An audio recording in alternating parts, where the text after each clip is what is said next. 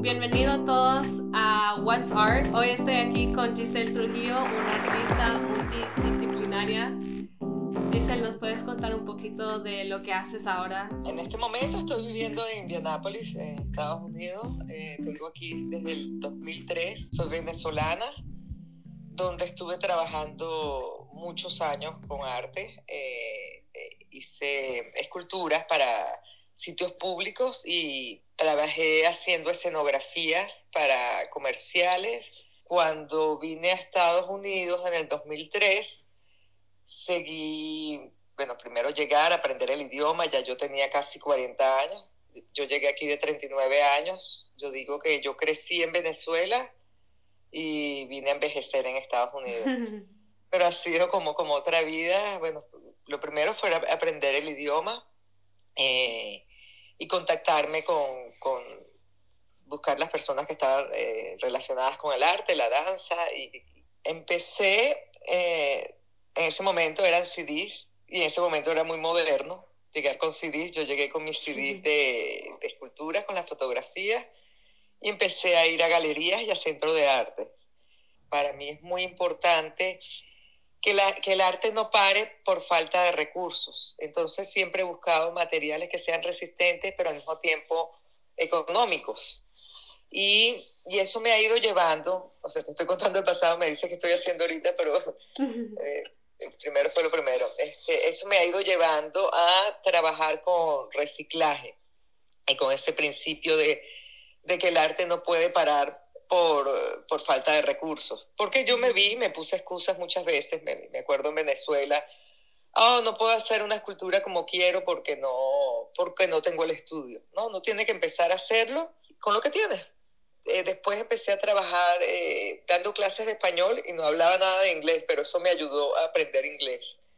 Yo cuando viviendo en Estados Unidos, yo lo sabía, pero me impresiona la cantidad de materiales que se botan, como plástico, mm. botellas de plástico, y, y, realmente me he ido enfocando a esa parte, sobre todo por la parte de las clases. Me llamaron de una fundación que se llama Arts for Learning, con la cual sigo trabajando y, la amo. Eh, y con esta fundación voy a muchísimos colegios, a muchísimos, hago residencias a veces de dos, tres semanas, a veces doy una sola clase, a veces doy clases para profesores y no, no, no, solamente en colegios, en universidades, dirigí un proyecto en el Ivy Tech que fue muy interesante porque eran tres semanas con adolescentes que tuviesen la experiencia de college, de universidad. Mm. Entonces teníamos como un estudio abierto, eh, varias donaciones, este, varios sitios que nos dieron materiales. Hicimos fashion design, diseño, este, ellos diseñaron su ropa, teníamos telas, eh, teníamos cinco horas diarias. Comíamos juntos, nos veíamos todos los días. Bueno, eh, eso fue a través de For Learning. Con esta organización me empezaron a llamar de otras organizaciones también, como estoy freelance. Bueno, le he podido abarcar más, ¿no? Este, estuve con una organización que se llama Art with a Heart, Arte con el Corazón, esa cerró después del COVID. Eh, hay otra organización con la que estoy trabajando ahorita que, que eh, se llama Art with a Purpose, arte con propósito. ¿Y cómo ha cambiado tu perspectiva del arte? O sea, desde la adolescencia hasta esta versión más madura que ya entiendes los conceptos y sabes cómo manipular diferentes materiales, cosas así?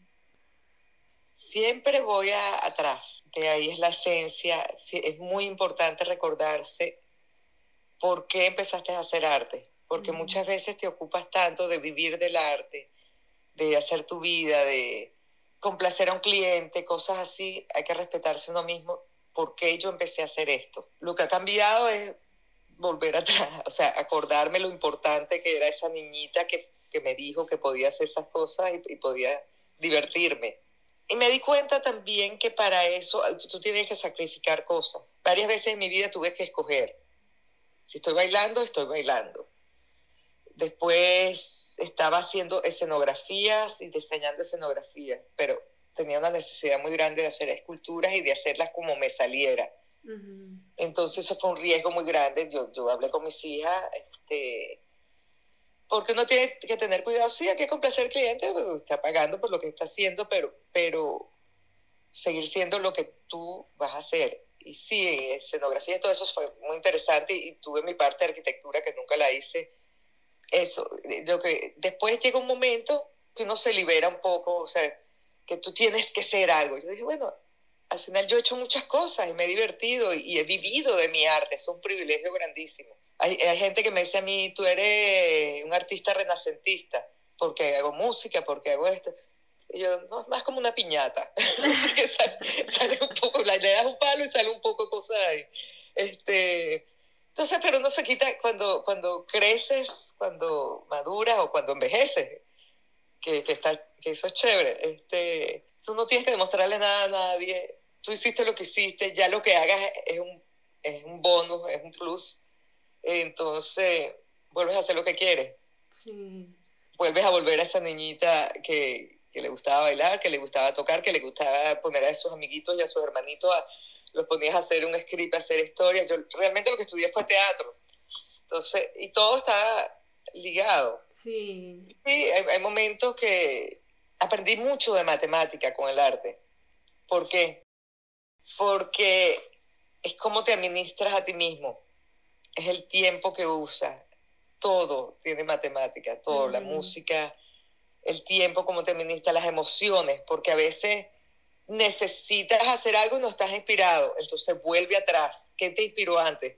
Entonces tú eres como un trabajador, como un empleado de la misma Giselle de otro momento. Sí. ¿Cómo te administras? ¿Cómo eres tu propio jefe? ¿Cómo eres tu propio empleado? Yo también creo que todo eso está así como interconectado yo también he aprendido mucho de matemáticas con, con el arte, pero más que todo con los tamaños. Entonces aprendo cómo convertir los tamaños de los cuadros o cosas así. Fuera de los Estados Unidos se usa otro sistema.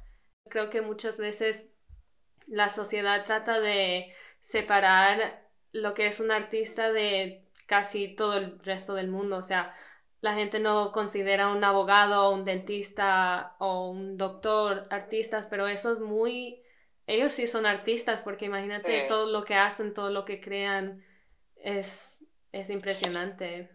Eso fue una inspiración para crear este podcast porque yo también creo que cada persona es artista o si no es de profesión, igual estar vivo y poder respirar y crear cosas en tu mente, eso es es artístico.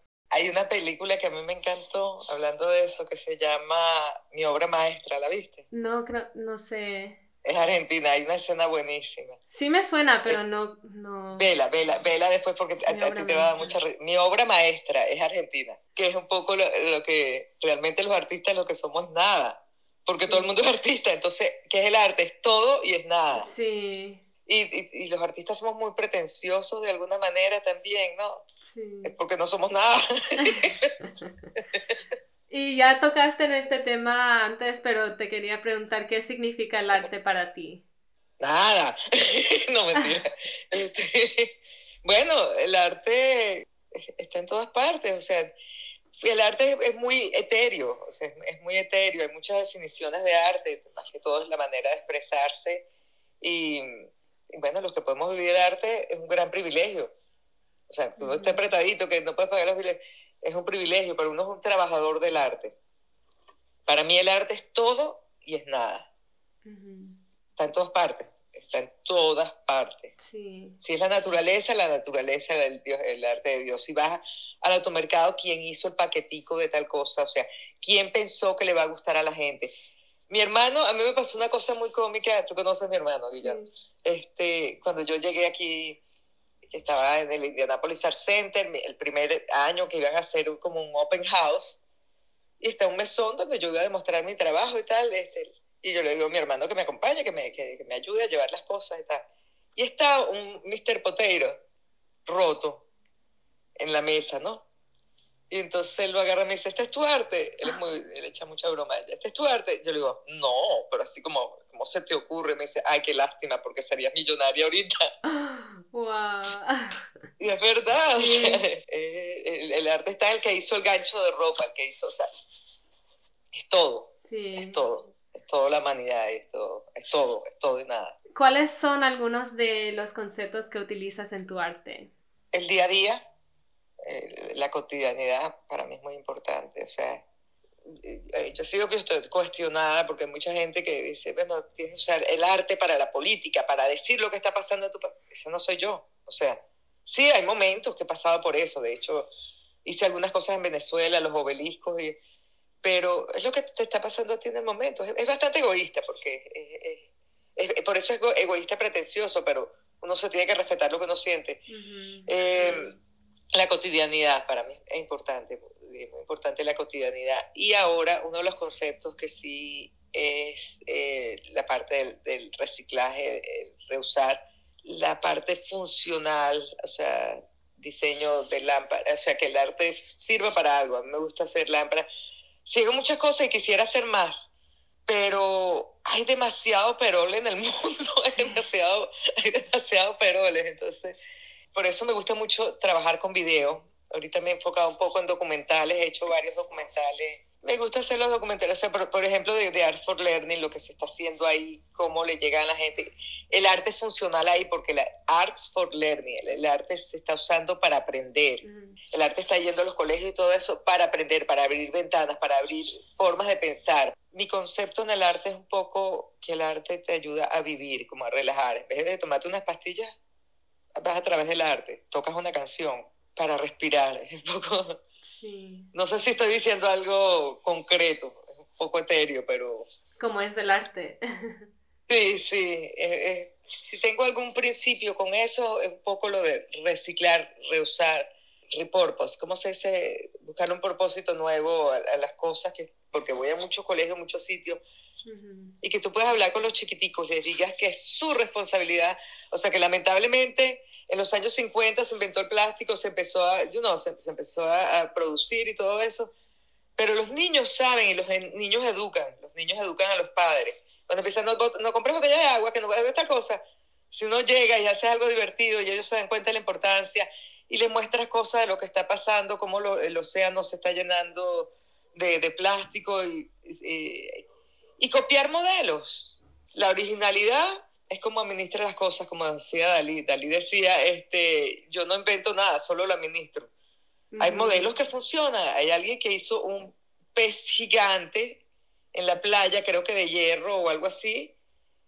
Y entonces la gente en la playa tira, alimenta el pez con el plástico, es como un basurero grandísimo, y cumple una función que no se ve horrible, que se ve una cosa bonita, al mismo tiempo te está diciendo que los peces se están comiendo el plástico y estás limpiando al mismo tiempo. Hay unos modelos en Filipinas de reciclaje que, que han mejorado mucho la economía. O sea, unos, unos sitios que, está, que estaban súper, creo que en Hulu, no sé, estaban súper pobres y este, unas playas horribles llenas de plástico horrible.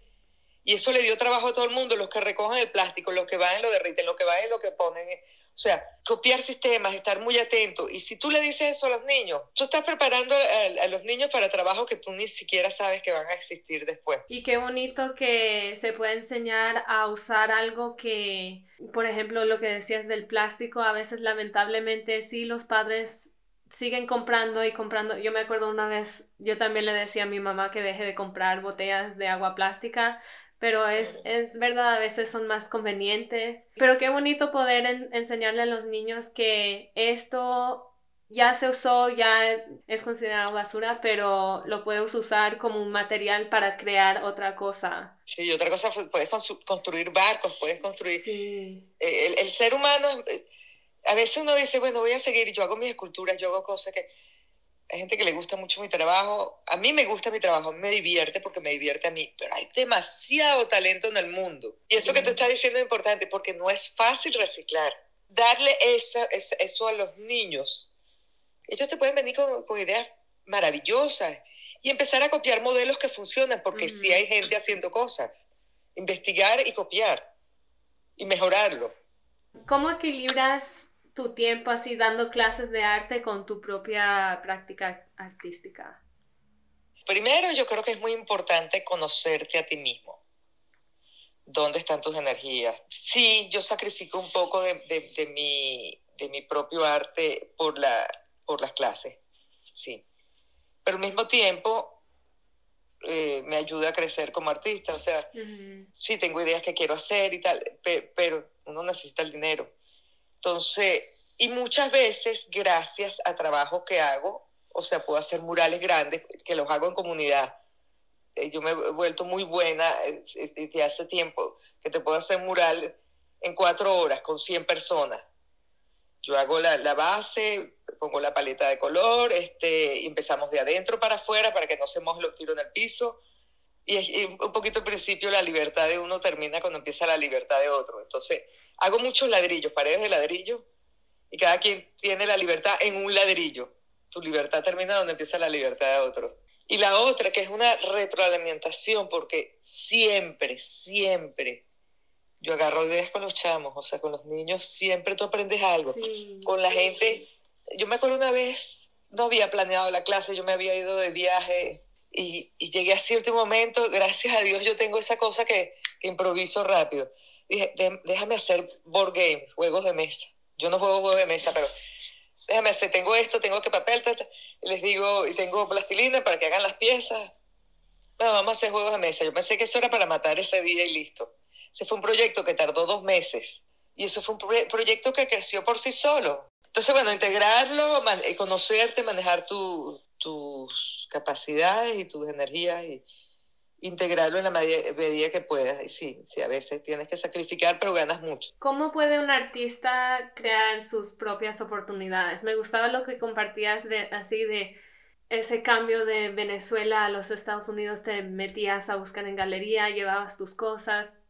Y así muchas veces es el trabajo de artista, porque no es como un trabajo común que hay una compañía y aplicas o cosas así, es como que el artista tiene que ir a buscar las oportunidades. ¿Cómo, ¿Qué sugerencias le darías a alguien? Eso sí lo puedo decir en, en palabras, me puedo expandir, pero te lo puedo decir muy corto. No vendas tu arte, deja que tu arte te venda a ti.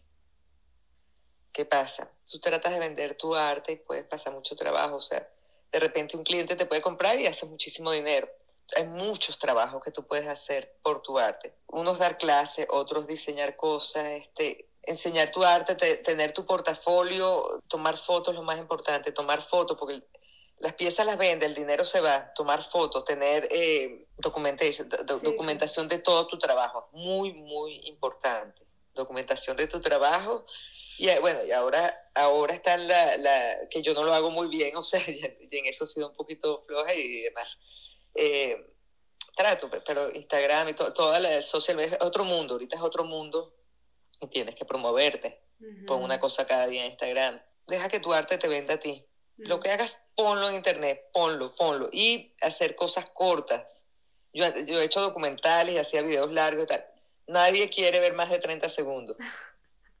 Nadie. Todo el mundo, todo el mundo es estrella ahorita. Sí. Todo el mundo es protagonista. O sea, Sí, qué loco eso, todos son famosos. Todos, todos somos estrellas, todos tenemos las herramientas ahí, no es que, que alguien me descubra, no, tú tienes, tú mismo te tienes que promover. Entonces se perdió un poquito esa magia de, ¿sabes? Que, oh, el que hacía un disco, el que salía en televisión, entonces toda la familia se iba a sentar, va a salir a las 9 de la noche, 30 segundos de esa persona, y toda la familia se llamaban por teléfono a ver, no, ahora tú eres el director, tú eres el, o sea, hay demasiadas herramientas maravillosas úsalas.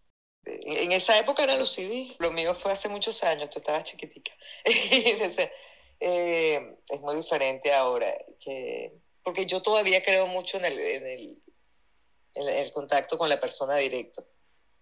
Pero ahorita todo es internet, o sea, es distinto. Cuando yo llegué aquí a Estados Unidos, cuando yo dejé Venezuela, que ya uno sabe las computadoras, necesitaba las computadoras y todo eso, pero tú ibas a los sitios, tú tocabas puertas, tú si vas a ir a otro país, si tienes chance, averigua primero qué está pasando ahí. Empieza a venderte. Eh, no poner todos los huevos en una sola canasta.